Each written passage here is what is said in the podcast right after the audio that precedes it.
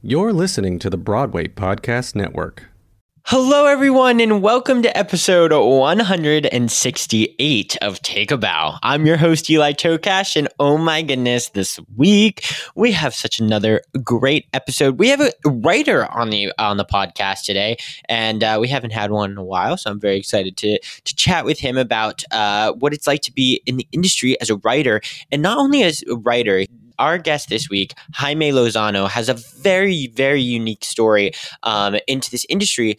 Um, he's not yet uh, been a songwriter or, or, a writer that has done a Broadway show quite yet. He's an up and coming writer. He's literally Lin Manuel Miranda is quoted at him as the next best thing that Broadway has to offer.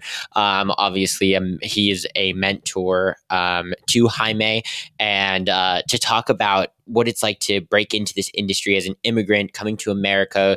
Literally, did not speak any English until just 10 years ago um, and and just learning it all and coming to NYU on a full scholarship it, it's just his story is incredible and it's a name that we're going to be looking out for many many years. So I'm excited to bring this episode to all of you because he has a very exciting show that he's offering for free at Lincoln Center. He has two stints uh, coming up in the near future and we're going to talk all about it and I'm so excited. Free art? Who doesn't want to go see that and support that? Um, so very exciting stuff all right. Before we turn it over to Jaime, as always, we got to talk about some Broadway news, shall we?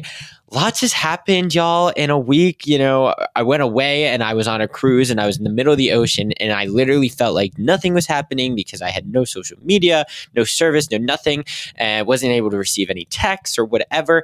And I come back and it's like, what is it going on? So much happened, and um, it's just crazy town. And obviously, the biggest piece of news, and not even like necessarily in the Broadway world, but like just the biggest news in entertainment this week was obviously the SAG AFTRA strike.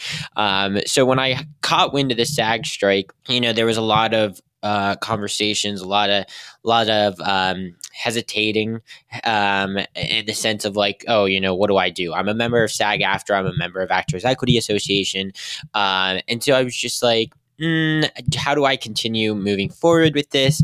Um, thankfully, through uh, extensive research and conversations and all the things, I have decided to. Um, you know, continue, but it's not going to be 100% the same as it usually is. Um, I may have to pull back um, episodes. I may have to, um, you know, I, the conversations you hear are going to be very different because we can't talk about, you know, all of the things that I, I enjoy talking about. Um, and it's it's just a tricky way to navigate all of this now. So um, we're gonna figure it out. And We're gonna go through this journey together. I do want to continue during this time, especially uh, to continue bring bringing entertainment to all of you, um, especially because this is an independent uh, form of entertainment. I'm able to do so. Um, it just is very difficult because you know a lot of the performers already, you know, that I had lined up, or even some of the BroadwayCon performers that I had uh, that were to come with me, had to back out because of the writer's strike and and now the SAG AFTRA strike because of you know it's tricky because they can't promote it, and so we're all kind of in this guessing game. And if we do promote it, then we're kicked out of the union, and we're in this kind of hard. Um, spot here. And so, moving forward, the podcast until this foreseeable future, until they reach an agreement, uh, we are going to be st- strictly talking Broadway talk. Um, and I, I, will continue bringing the Broadway entertainment straight to you, wherever you may be listening from, whether it's your car, on the subway, on the other side of the ocean, um, whatever it may be. I, I promise to uh, give you entertainment as much as I can and at the highest quality as I always strive to do so. Um, um, so, with that being said, we're going to be talking about Broadway more as it is in the AEA um, union. And uh, we obviously stand with SAG AFTRA, uh, AEA, but, you know, Broadway's not closing down because of this strike, even though a lot of Broadway performers are SAG AFTRA, et cetera. Um, so, that's kind of just like how I'm kind of basing off all of this from. Uh, so yeah. So that being said, this we are not done with strikes because now the WGA started first and reaching a fair deal. Then uh, SAG-AFTRA is on strike so that the WGA can reach the fair agreement. And obviously, um, SAG-AFTRA artists are now on strike, hoping uh, for a better deal themselves. Um, and also, we have um, now the IATSE uh, union, which for those of you who don't know, IATSE is the International Alliance of the Theatrical Stage Employees, and so basically anyone who who is in a theater uh, is under the IATSE union um, if you are not a performer. So anywhere from uh, backstage and the carpenters, dressers, whatever it may be, um, anyone in charge of flying, the stage management, all of that fun stuff, they are all in the IATSE union, and um, it's a it's a it's a very big union on Broadway, actually. Um, and so there's a lot of people um, working right now to, uh, they were in negotiations and working on a deal with the Broadway League and Disney. Uh, but now they are going to be constructing a vote on whether a strike is authorized as uh, they cannot get the fair deal that they want with the Broadway League and Disney because you know those companies don't make enough money. Um, just so um, yeah, yeah, that's that's what's going on at the moment. Uh, so maybe if the IATSE union does go on strike, it'll be interesting to see how Broadway is affected now moving forward. And if Broadway is affected moving forward, well, then we may actually have to take a legit hiatus from the podcast, um, and we will we will see what uh, comes about that. And I will keep you all updated. Obviously, um, you know, now that we're back to one a week, it does seem like I have an eternity from you guys. Um, being seven days now instead of you know twice a week or whatever it may have been um, so with that being said you know with all of this news coming out every day, new stuff, new stuff, new information, um, things can change at the drop of a hat. So make sure you follow us on social media, and um, that's all at Take a Bow Podcast, and you will get the like you know quickest news update there, and you'll find all of that out there first before hearing it from me, probably on uh, a weekly basis. So um, yeah, that's what's going on. Strikes are real, y'all. We're just trying to get fair compensation and uh, fair respect, I guess, really, because they really think that AI can do our jobs. And it's like, what? like, no, uh, they, they, it just, it's, it, can happen and it, it could happen but it's not it's not the same result and we could see a very big hit uh, from our industry and the audiences uh, coming from that if these heads of uh, our industry do decide going that route. So um, it's very concerning and it's very um, something that we all should look out for and and try to support during this time. Um, that being said, I also wanted to say something about supporting during this time. Um, supporting new works and supporting artists are so pivotal right now with everything going on. Um, if you didn't get a chance to listen to it on Tuesday, I dropped a bonus episode. Um, and so what that is, is I was basically just dropping a, a short episode of literally just an interview of a friend of mine who produced Trevor, um, both in Chicago and here off Broadway in New York. Um, and now we're working on our own project called Truth, a biofictional choreo poem. And um, we launched our crowdfunding campaign to um, support us in making our first ever production of this new work uh, called Truth, a, not, a biofictional choreo poem. and uh, basically, what that is is if you, we are able to reach our goal, we will be able to uh, do a workshop reading of our show and then uh, put it into a theater. Um, and we are very, very much hoping to do so because this is a story that I so believe in. It's called Truth because it's based on um, Sojourner Truth and other female abolitionists uh, who kind of led the way for America and and um, people of color and women and all of the things uh, during that time in our world where nothing was fair, quite literally.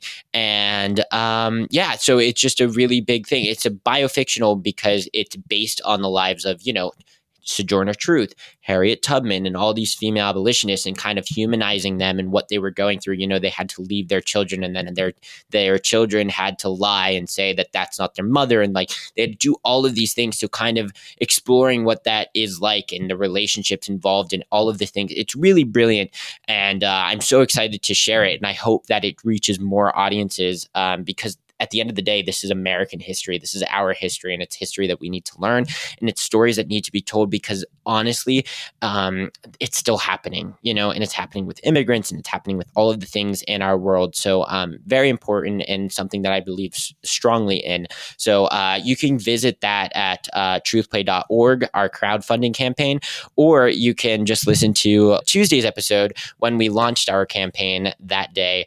Um, you can check that out and and learn more about the project there. Um, but obviously, the donations and more information can also be found at truthplay.org. And we hope you check that out.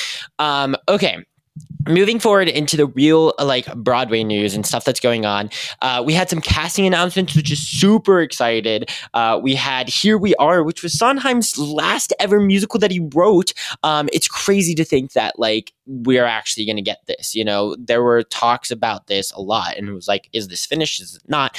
And i guess we're just getting it you know? And i'm so excited and it's a star-studded cast because who wouldn't want to do the greatest composer of all times last musical? It's craziness and I'm so excited for it. Uh, we have an all star cast starring Francois Battiste, David Hyde Pierce, Amber Gray, Bobby Cannavale, and Take a Bow fam, Michaela Diamond, and Rachel Bay Jones. I am freaking out. So excited. Uh, I knew that this is why Parade was closing. I wasn't allowed to say um, Michaela Diamond did have another project because there was a lot of. Um, you know, wish and desire for Parade to extend. You know, they were selling so well, they're doing so well. Why aren't they extending and all the things? And it is because Michaela Diamond already had, um, and a few other cast members actually have um, projects already lined up, and they were unable to extend, which is such a bummer. But I can't wait to see this new piece, and um, it's gonna be it's gonna be so good, y'all. I'm so excited, um, and that's gonna come out in this season. I'm so excited, and y'all should be too, because that cast, forget it. Um, but we we also got some more casting announcements out of Hadestown, where Betty Who icon and Philip Boykin will join the cast of Hadestown. So we have um, Betty Who's making her Broadway debut, and then ooh, I like that rhyme. Um, and then we have like a 16 time Broadway veteran, Philip Boykin, uh, joining the cast of Hadestown. So I can't wait to see how those lovebirds. Uh, obviously, they're playing Hades and Persephone.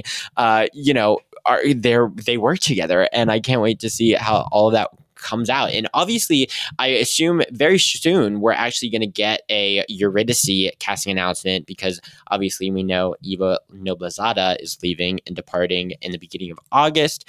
Um, so we don't have any word about it yet. We, there's some speculation, whatever. But um, once that comes out, I I just know, I just feel like something's telling me that it's going to be someone like huge and something that like we're going to be talking about for quite some time. Um, so we'll hold our breaths until then, and because I know it's got to come soon uh, with her leaving in less than like three weeks, I want to say. Um, so crazy times over in Hadestown with all of these casting announcements. Super fun. Um, and I'll keep you all posted on the next Eurydice. Um, okay. I also wanted to, to say before I turn it over to our interview that today, Thursday, July 20th, Here Lies Love opens on Broadway. Yes, it opens on time as scheduled. Obviously, uh, Here Lies Love was the one show that we talked a lot about uh, with the sense of doing uh, recorded tracks and not live musicians. But uh, they obviously reached came to a fair deal and they uh, have musicians and live tracks. And um, it just looks unbelievable. I don't think I'll be able to be at their opening tomorrow, which I'm super bummed about. And usually I don't um, talk about a show this way when they don't invite me or like don't allow me to to cover the carpet and stuff. But uh, because of I, I I'm just so excited for this show in general because I've heard such good things about it. The pictures from inside the theater are wild. It's like a Great Comet 2.0 with how they've like literally redone this theater. It's going to be crazy town, and I'm so excited. Uh, but that comes out today. Uh, it opens today on Thursday, July 20th. So very exciting. Congratulations to all involved. And uh, yeah, that's all the Broadway news I have for you folks this week. So without further ado, I'm going to send it over to our fabulous guest this week, Jaime Lozano. Jaime Lozano, curtain up. Okay, everyone. So this week's guest is Broadway's next big thing, according to Lin Manuel Miranda. Ever heard of him? Uh, he just recently became an awardee of the Jonathan Larson Grant, which is an awarded annually to musical theater composers, lyricists, and librettists, or writing teams early in their career to support artistic endeavors and safeguard long-term music writing careers. On August 4th, you can see him at Lincoln Center in his show his own show featuring songs from his album Songs by an Immigrant. Everyone, welcome to Take a Bow, Jaime Lozano. Hi. Hola, hello, Oh. Thank you, thank you for for that beautiful introduction, and thank you for having me. A pleasure to be here. Oh my gosh. No, I'm so excited. This is super exciting to talk to, um, you know, someone who is not a performer because I have a lot of performers on this show.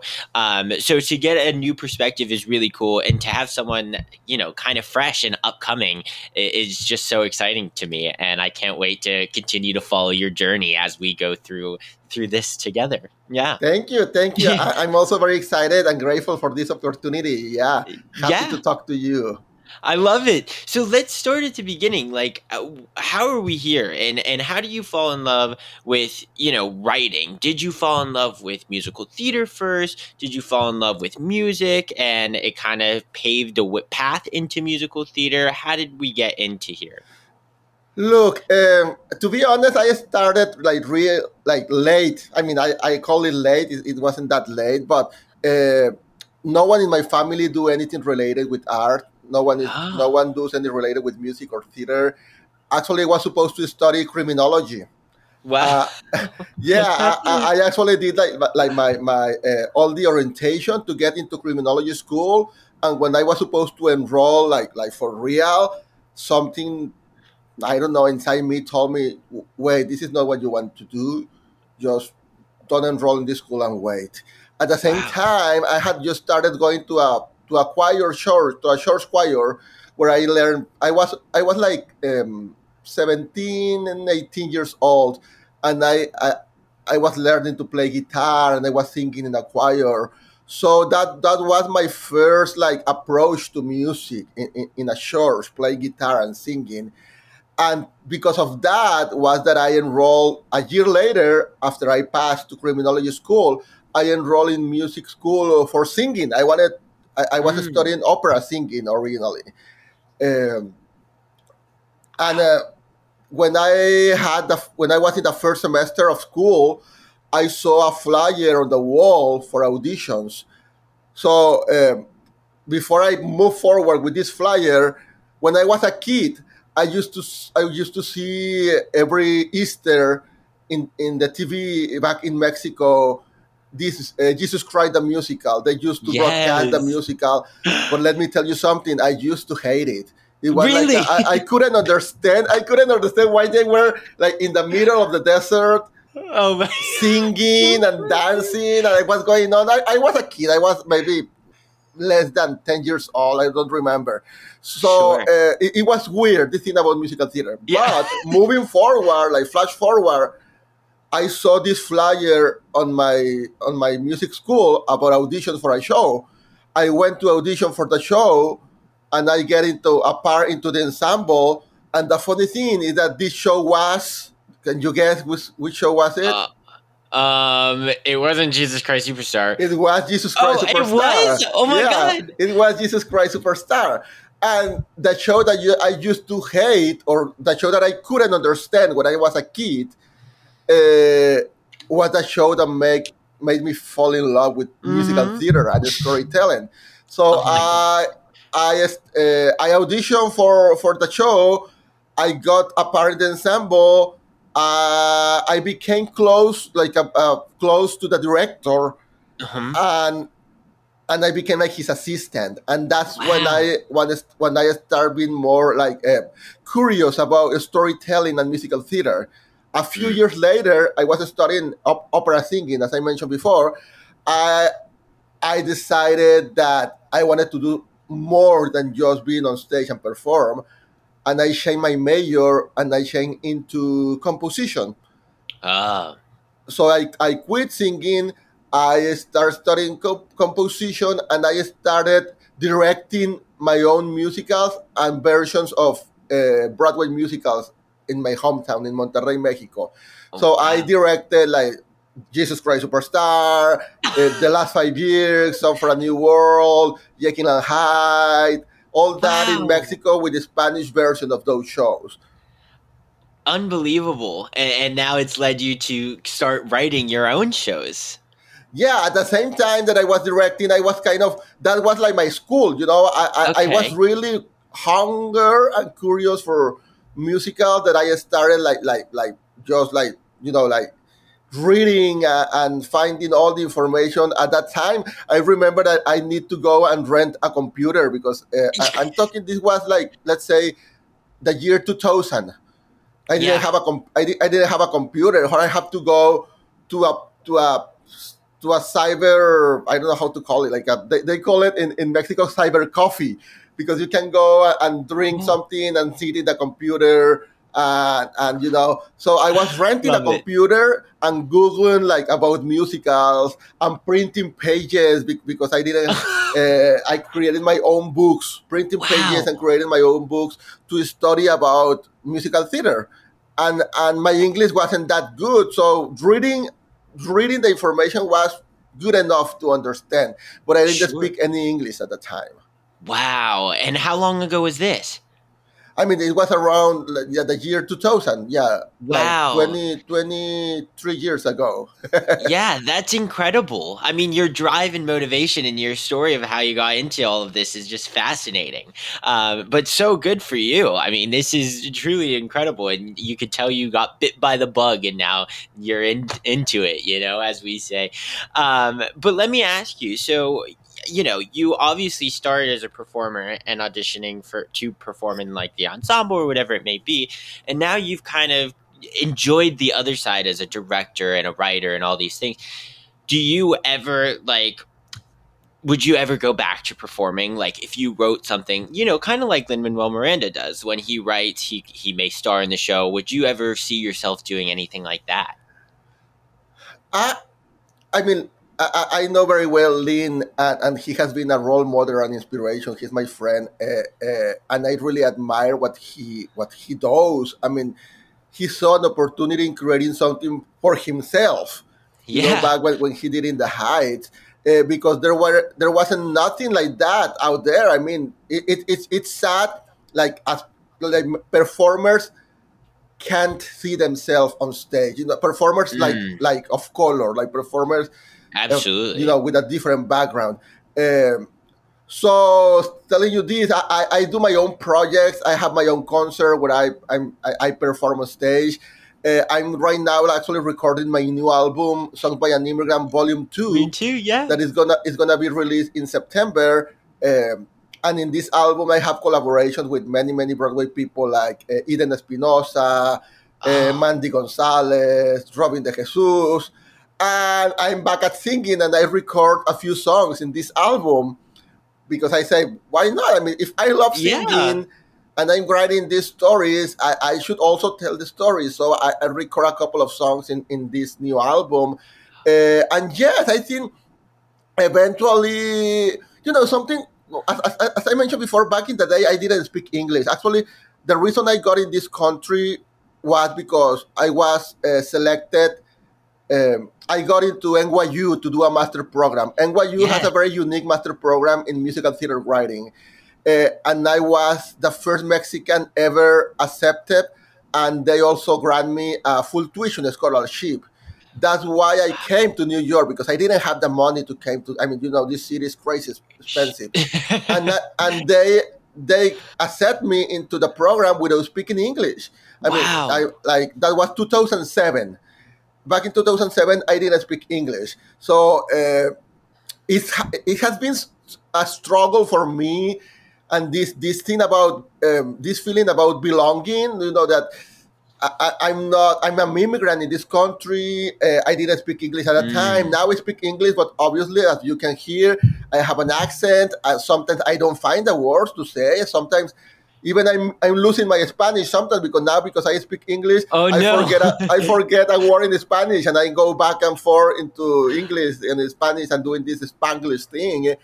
And uh, I, I, I, one of my goals is one day like I have many collaborators. I write my songs with different lyricists.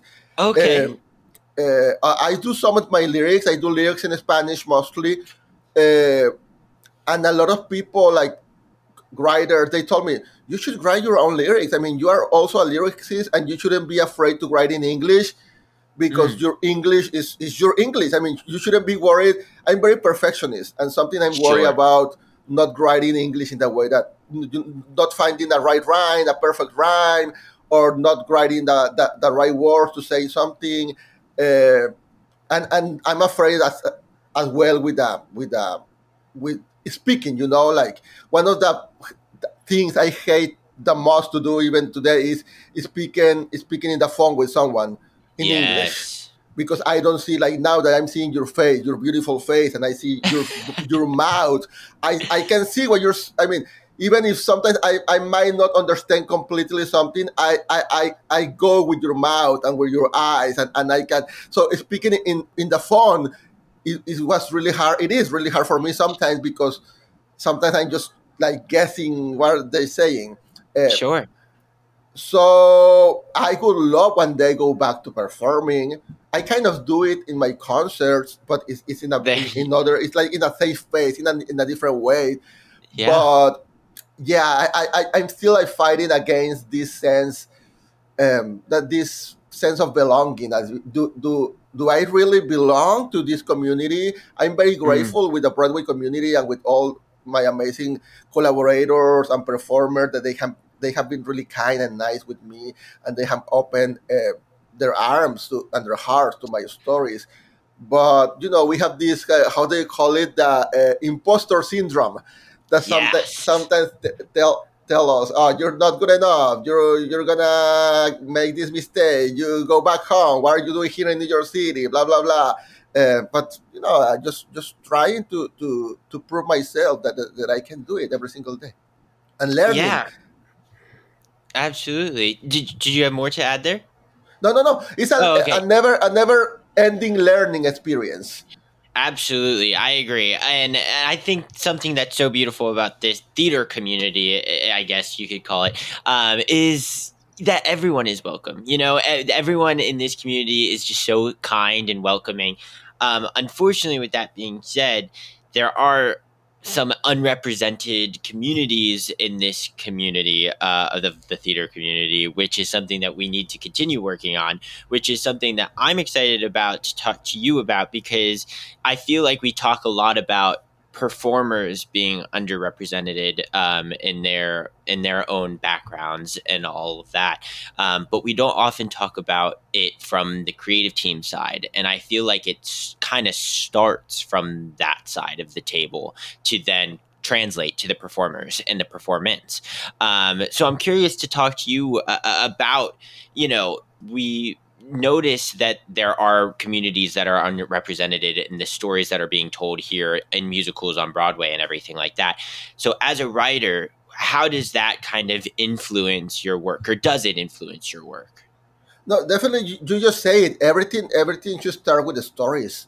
I mean, yeah. we can we can have that diversity just uh, in the you know in, in the form. I mean, just what we see the diversity is not only what we see on stage. And also i mean i really appreciate and i'm grateful that they are trying to put diverse people on stage uh, even in stories that usually were told for other kind of people. On, on this thing about diverse cast now that you see a, a, character that is supposed it was supposed to be from one background and now is more open it can and that actor can came from another background, even if it's not related with with the character background of the story. I mean, I appreciate that effort. sometimes feels a little bit weird depending the story. But mm. I, I, I, I think that that's a, a good first step. But definitely, uh, diversity should come from the top, and the top are the stories. I mean, what is, what are the kind of stories we are telling? Yeah. So uh, that's why a lot of people ask me, "Oh, why do you write only songs about immigrant experience or about Latinx subjects? Can can you write another kind of stories?" Yes, I can. I mean, I can do another kind of Dear Evan Hansen or Phantom or Hamilton or whatever. Uh, but I don't think that that is my mission or my goal because mm. I mean mm. that United States writer, the people from here, they are amazing and they do what they do in a great way. They, they perfection what is musical theater. So I'm not gonna try to do exactly what they do. That that is not what I want to do. So I want to bring myself and who I am and my stories and my background to add what they to what they do. So right. we can have Dear Evan Hansen and we can have Next to Normal and we can have Hamilton uh, but we can have all these other different stories also where we can find this diverse perspective and point of view uh, mm. and i think like as you said before uh, this, it's important the story but also it's important we don't have latinx producers for example there's not mm. too many people doing that uh, i really uh, uh, applaud to my brothers and sisters from the black community that they have grown so much and they are doing a lot of things, not a, not as, as lot as we would like on Broadway, but I think that is a community that has has getting stronger as, as every year. And they have these big producers now, producers from the Hollywood community and produce producers that, that they are spending on telling their stories. Uh, and we don't have something like that in the Latinx community. We, we don't have people like with, with the power and see to see that we have Latin stories that need to be seen on stage, on Broadway or beyond Broadway, you know, off Broadway, regional, whatever. So I think it, it's, it's a matter of we need to find a way to get into all the different um, like levels and uh, um, disciplines and categories. Like we need Latinx producers, we need Latinx composers, writers, directors, choreographers, uh, casting directors, yeah, um, arrangers, general managers, stage managers. That diversity needs to be reflected in every single area, not only on stage. And in that really? way, I think everything is gonna. I mean, we're gonna have a stronger sense of of storytelling yeah, absolutely. And I think it's interesting because I feel like we often don't talk about it because I feel like what's talked about most is what we can see, you know, and those are the performers. But very, very, um, not often enough, I, I suppose, do we hear that from within, you know, and from the top, you know, and um, I think that that is just equally as important. So I appreciate you kind of sharing that and and your your thoughts on it all. Um, let you, I, can I talk to you and switch gears on uh, sure. uh, the Jonathan Larson grant? Sure, sure. Because I okay, so I think this is like the coolest thing in the world that you were the awardee of, of this grant. Um, you know, especially when you you t- think about the Jonathan Larson grant and who um, the recipients in the past have been. You know, you have Pasek and Paul, you have Joe Iconis, uh, you have Tom Kitt, Brian Yorkey, Michael R. Jackson, Shaina Taub. You have all of these wonderful uh, writers that that are doing such incredible work and are still, you know, young in their careers, yeah. um, such as yourself. So, uh, thank you. yeah, not, of course. Not, not, that young, but yeah. Oh, please give me a break. You, you. I can't wait to see. This is just the beginning for you. Um, and I can't wait to see what's next. So, but I'm curious to ask you, you know, like, what does this grant mean to you, and and how does it kind of just accelerate your your career?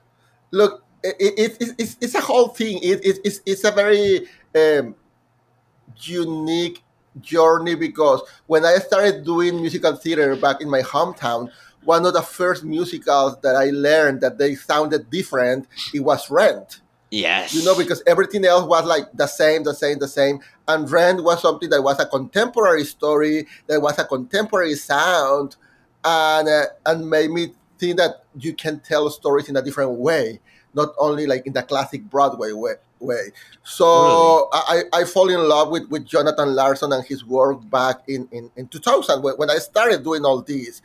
Uh, then I, I, got accepted to this master program. I came to NYU. I graduated.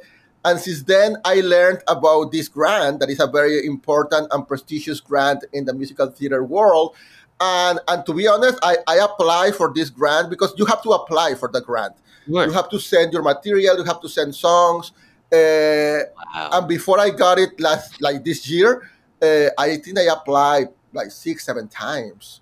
Wow. Uh, that I never got it. I, I the last year I got I, I was a finalist uh, yeah. uh, but I didn't got it. So uh, I, I, was like applying and applying year after year after graduating from school.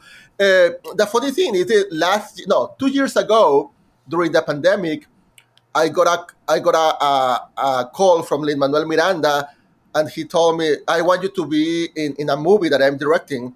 Yes, I have, I have this very special scene um, that I want you to come, and this movie was Tick Tick Boom about about Jonathan Larson's musical, but at the same time, what they did was kind of a bio movie about Jonathan Larson. And, and in this very special scene, Lin Manuel called a bunch of musical theater writers like Marc Shaiman, Jason Robert Brown, Georgia Stitt, Shaina Taub, Joe Iconis, Tom Kitt, Alex Lacamoire, and many, many more, Stephen Schwartz. Uh, and it was like a workshop scene when uh, the, the character of Jonathan Larson was performing a song right. to a panel of teachers. One of them was supposed to be Stephen Sondheim. Uh, and all the Broadway composers, all these uh, people that Lin Manuel invited, we were like in the audience, like like we were like a fellow composers in this uh, classroom. Uh, Incredible. So it, that was a very very weird experience because I never expected to be invited by Lin Manuel Miranda and be like next next seat to Stephen Schwartz right. and Tom Kitt and Jason Robert Brown in a movie about musical theater. And that year, I was a finalist of the Jonathan Larson Grant. What I'm saying is, in some way, everything was like building up and with the yes. blessing of uh, uh, with the blessing of Lin and all this group of composers next year i mean this year now i, I finally after many many tries uh, I, I, got the, the, the, the honor to be awarded uh, with this grant and, and i think it, it's uh, just joining this list of name, names that you just mentioned i mean all these amazing writers it, it, it just made me feel uh, a, a, great responsibility for, for, keep telling the story that I want to tell, you know? Yes. And knowing, knowing that, that, that things are happening, that if you work hard, if you do what you're supposed to do, and if you surrounded yourself with the right people and work in collaboration as a, and as a community, you Absolutely. can get places and your stories eventually are going to be heard and that they're gonna find the places for for get to the audiences. Absolutely and you never give up you know? It took you a few years but you just kept, stayed persistent and kept applying. That's so wonderful. So yeah, well that's the thing with this industry. I mean is that i mean with with actors because act, this is something that we we see a lot in actors that we know actors are auditioning every single day for two three shows and they get many many no's before right. getting a. I mean, it's the same with composer. We have many, many projects. We apply for many, many grants, workshops, yeah. residencies, uh, and and yes, I mean, it, it's it's more than no's that we hear than the yeses. Uh, mm-hmm. Uh, and sometimes it's, it's devastating. Sometimes it's really, really, really hard.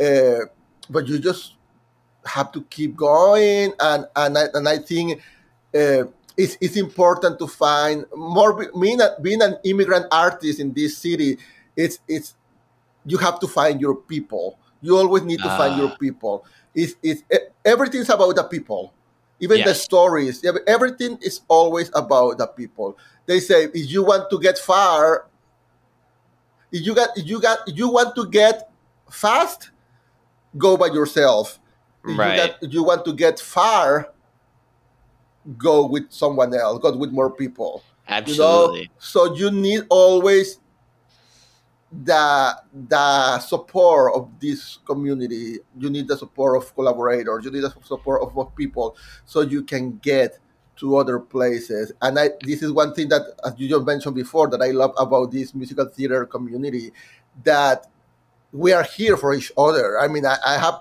we have been living some very challenging times.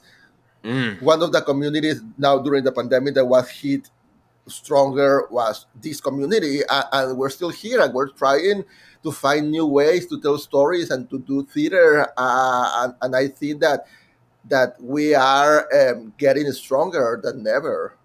Yeah, absolutely. And I mean, I think all of musical theater is just one big collaboration. So um, I feel it's so important to, you know, find your people and, and you know, create with them even and tell stories together. You know, it, it, so many people come together to form one to, to share a story and to, to tell a message, you know, share a message. Um, and I, I think that's the, the best part of, of this community. Exactly. And, and there's very, I mean, inside the community, I mean, we, because sometimes we, now that we are with these diverse stories, this is not about fighting for someone's place. It's not like, Mm. oh, we want my Latinx stories to be here and, not yours. Or it's not about fighting one community against the other one. It's about finding a way to do it together, to know that we are at the same level and that we can do this together. Of course, when I do in my shows, I, I, I I really I- I'm looking for the best people to, to tell the stories. Of course, I'm gonna support my Latinx community, but I'm gonna be open if I find a designer from other community uh, that is the best for to tell the story. I'm gonna welcome them. You know, it's not oh no, you're not Latinx, so you can you, you can be part of this team.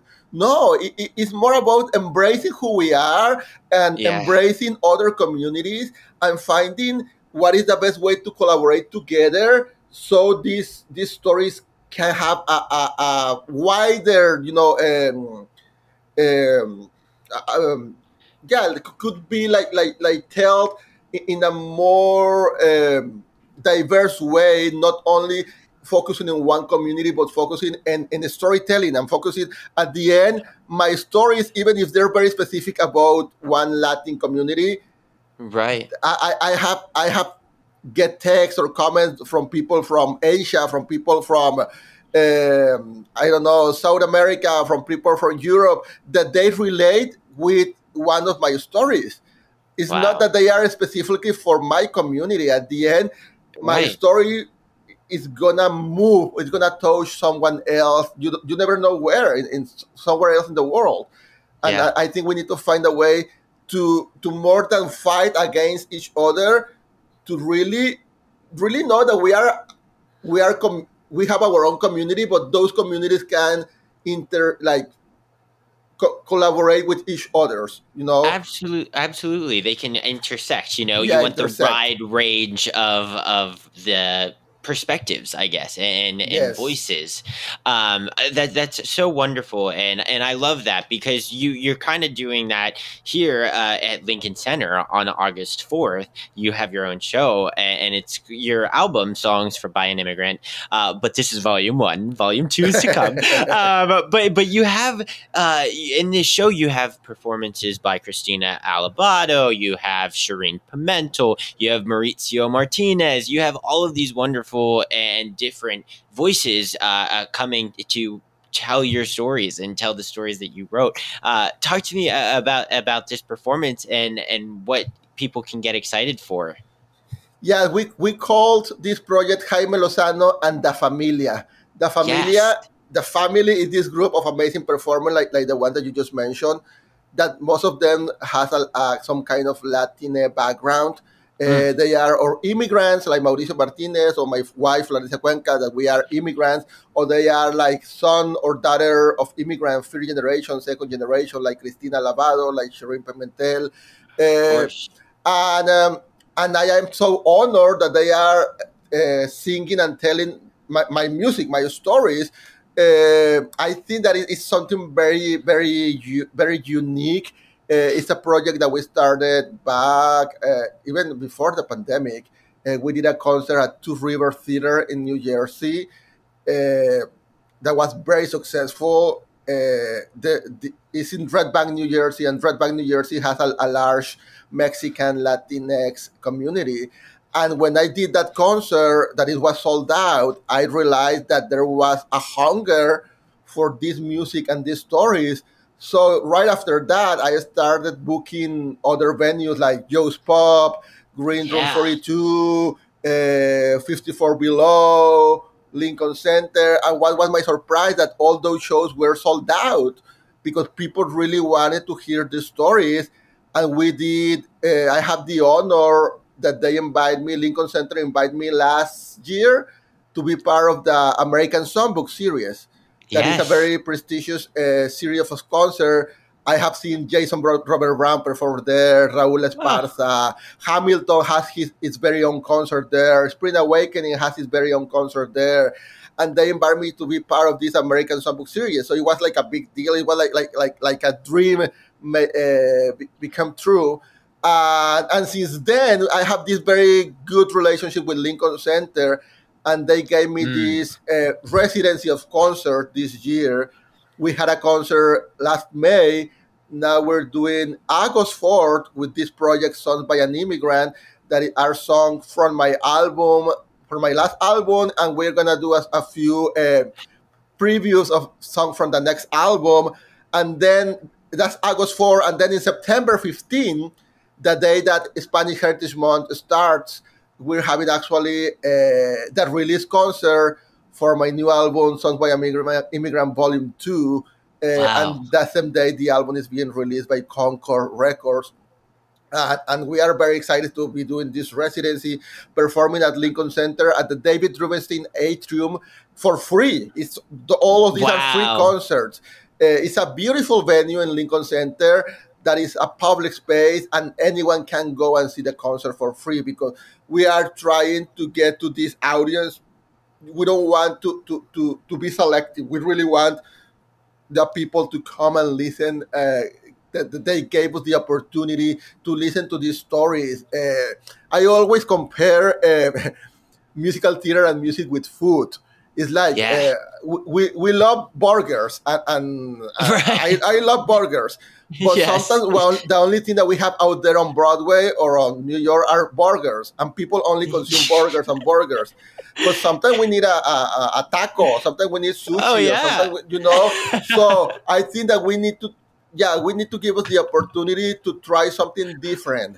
So we are having these uh, delicious tacos for you, uh, and, and you just need to try them, and you're gonna see, oh wait, this is yeah, I, I also like this. Even uh, yeah, I know I, I like burgers and I like this kind of musical theater and I like I like these stories, but I also kind of like this other kind and Yeah. enjoy it. You know, it's so. So I think I, I'm very grateful with organizations like Lincoln Center that they have opened their doors uh, to our stories, to my stories, uh, and, Yeah. and doing this series of concert. It, it just uh, I, I'm beyond grateful. It's, it's a great experience.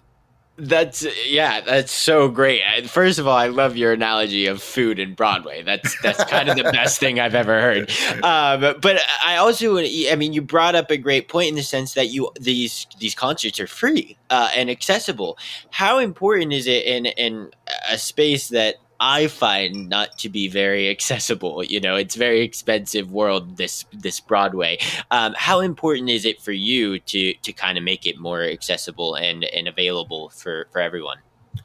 I strongly believe that the model that musical theater has been made for the last decades is getting to a point that is obsolete. I mean, Mm. I, uh, we can we can be doing musical theater today in the same way that it used to be done 20, 30 years. And I'm Right. going, I'm talking not only about the prices and the tickets and what we see, but I'm talking also about the process. I can't believe that Mm. for a show to get on stage, it takes 10 years or more. Right. If you're lucky and you have investors and producers, maybe your show is gonna take four years to get to Broadway. Mm. Uh, I mean, to get to a st- to, to a stage, to any kind of stage, not Right. not Broadway, um, because not- everything is Broadway. That's other other thing that we do understand. I mean, Broadway. I mean, we all dream about Broadway, but there's many other uh, stages that that our stories need to to to be on. You know, it's not, not everything is about Broadway. It's off Broadway, off of Broadway, renewal, blah blah blah.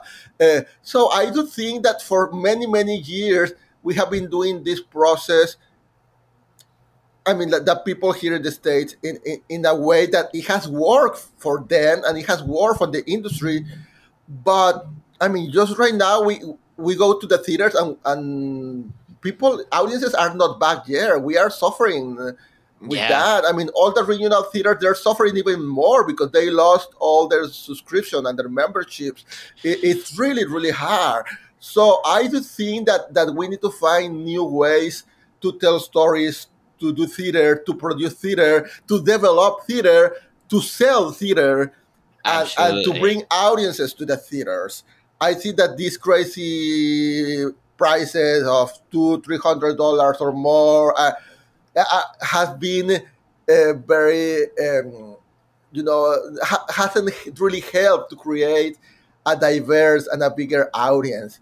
Uh, I understand that it's a business, that it's an industry, that uh, there's a lot of things in in game, but but I do believe that that there might be better ways to to sell these and, and to to do this without getting so crazy uh, expensive at the end, you know. So it could be more democratic, you know, uh, because the, the people who, who, can see Broadway are tourists that they have been saving for years to come to New York, or people that they really have the power to buy the tickets.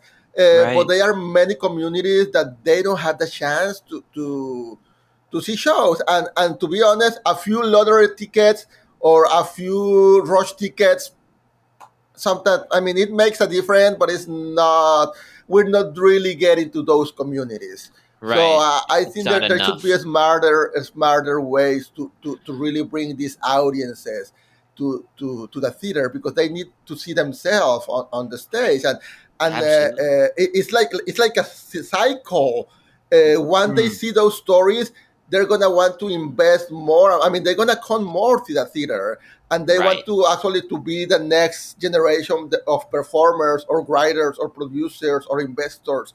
But they need to have the chance to, to get into some of these fancy restaurants, you know. But yeah, yeah. they don't have they don't have them, but they don't have the money. I mean, we need to find a way that that it, it could be more democratic. It's like like eh, like like I, always say that the subway in New York City is one of the most, even it's not the best, but it's one of the most democratic, like uh, yeah. transportation system because you can see all kind of people in the subway.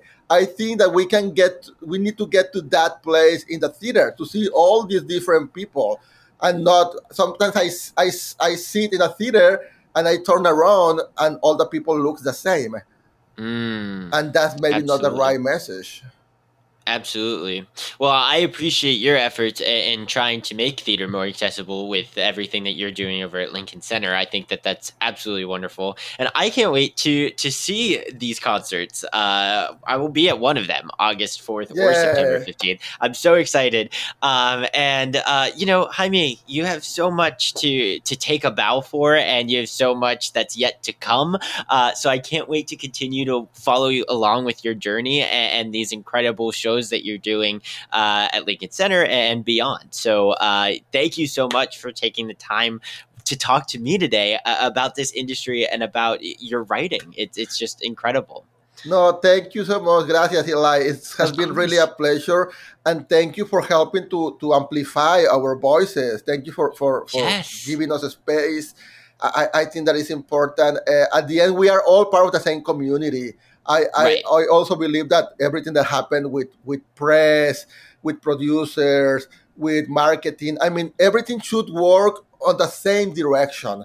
And having the support of people like you and media, it, it helped like people like myself that we are really like like pursuing the way to, to, to get to more audiences and, and, and to and it's not only about us it's because we want our communities to, to feel represented also to feel like like uh, I, I don't want to say I'm the only Mexican doing this. I don't want to say I'm the only this right. doing that. I mean, I think that that that we need to see more people like myself in this community and in this industry.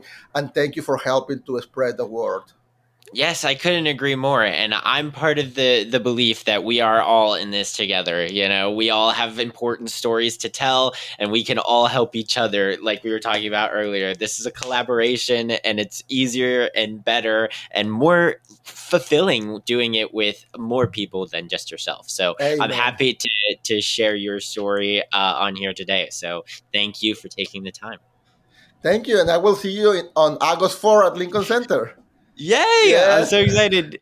Take a bow, Jaime Lozano. Oh my goodness. I am so so thrilled that I was able to talk with him on the podcast this week. All of these uh, episodes that I've had, I've I recorded, I banked a bunch. Uh, and so all of this happened before the SAG AFTRA strike. And um, I'm very excited to to share these with you now because I've been waiting. Um, but Jaime is so phenomenal and so freaking talented. You can go listen to his album that he's actually going to be performing at Lincoln Center currently right now on all the music streaming platforms. You know, they have it's called Songs from an Immigrant, uh, and you can also just search that up or search his name up. Um, it's it's really really amazing music, and it's kind of been in my head uh, this entire week. And so with him uh, doing a Lincoln Center performance on August fourth, featuring like some of our favorite um, you know Broadway stars. You have Shereen Pimentel, you have Christina Alabado, you have uh, Mauricio Martinez. You have all of these fantastic performers, and then of course you know Jaime himself is is going to be performing, and it's going to be a free concert over at Lincoln Center in one of the most uh, famous you know theaters in New York, uh, worldwide. Honestly, everyone knows Lincoln Center. So, um, very exciting stuff. And hopefully, you, if you're around, you can definitely check that out August 4th. And the fact that he's working on Songs by an Immigrant Volume 2, I'm so excited uh, that he's working on another one. It's going to be great. His story is so phenomenal. And the fact that he's got two uh, shows right now that he's working on and have been in process for quite some times and uh, are really shows that our people are looking forward to, including Frida the musical,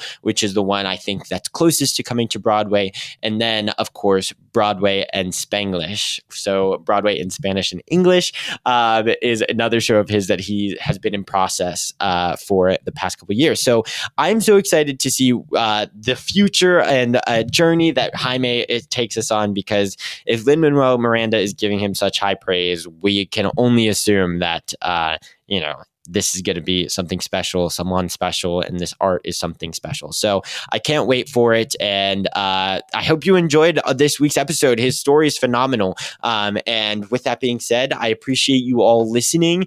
Uh, please come back next week. We are going to have our live Broadway Con episode on next week's podcast. I'm so excited for it. It doesn't seem like we're going to have two guests anymore because of all of the things that's been happening lately. Um, so we had to pivot a little bit, but it's going to be an amazing episode with an awesome guest, and I'm so excited to bring it all to you. Um, as always, come check us out at BroadwayCon. Uh, we will be there either Saturday or Sunday. I will post it on our Instagram as soon as I get the real confirmation, and it's going to be around the one o'clock time slot, the noon to one o'clock time slot on Saturday or Sunday. I am so so excited to to share it with you and uh, be there live with with all of you. Can't wait to see you all there at BroadwayCon, Broadway's most exciting event of the year. And uh, yeah, well, we will see you there live at BroadwayCon, or if not, I will see you all next week with the exact same episode. If you do come to BroadwayCon, though, I will say if you come to BroadwayCon and you see me or you find me walking around, I have some very, very like good things to give away. It's not like just like a sticker or anything. It's going to be something very, very fun, exciting, and cool, and something that you're going to want. Literally giving it away for free if you come find me or uh, attend our live podcast recording. So, very exciting stuff. And then, of course, if you don't have your Broadway Con ticket but want to get it, type in Take A Bow Pod at checkout for Broadway Con and you can get 5% off your purchase. Um, so go do that, go have fun, and I can't wait to see you all there. All right. Until then, bye everyone. See you next week or at Broadway Con. For this episode's curtain call, I would like to recognize a few people who also deserve to take a bow. This podcast would not be possible without the help from Dori Berinstein, Alan Seales, Kimberly Garris, and the team at the Broadway Podcast Network. Next in line to take a bow are our fabulous editors, Jessica Lauren, who edits the audio of the podcast that you just listened to, and Tessie Tokash, who edits the videos and visuals for this podcast. And how about a bow for our executive producer, Chris Griner? And our final bow are extra special to the patrons Brian Thompson, Pat McNamara, the listeners of PCC, as well as all of the other patrons for their continued support. If you're interested in becoming a patron, go to patreon.com slash TAB. If you enjoyed this week's episode, make sure to subscribe on the platform that you are currently listening to this on, or go check out our YouTube where you can watch the episode. You can also subscribe, like, and comment on there as well. If you're more into the regular social media and want to follow us, you can do that at Take A Bow Podcast across all social media platforms. The music of this podcast was made by Nikki Torsha and Cormac Collinon, and the logo was created by Giselle Bustos. And that wraps up this episode's Curtain Call. Thank you all again for listening to this week's episode, and I can't wait to see you next week. Bye, everyone. Have a great week. Hey, it's Leslie Odom Jr. here on the Broadway Podcast Network to tell you about the Rise Theater Directory, a program of Maestra Music. Rise is a national online resource designed to connect and empower backstage and administrative and creative theater professionals from underrepresented backgrounds. If you work or aspire to work in the theater community, this can help you find your next project. And if you hire theater professionals, search the Rise Theatre Directory to find your next team. Create your profile now and get more information by visiting risetheatre.org. That's theater with an R E R I S E T H E A T R E dot org because only together we rise.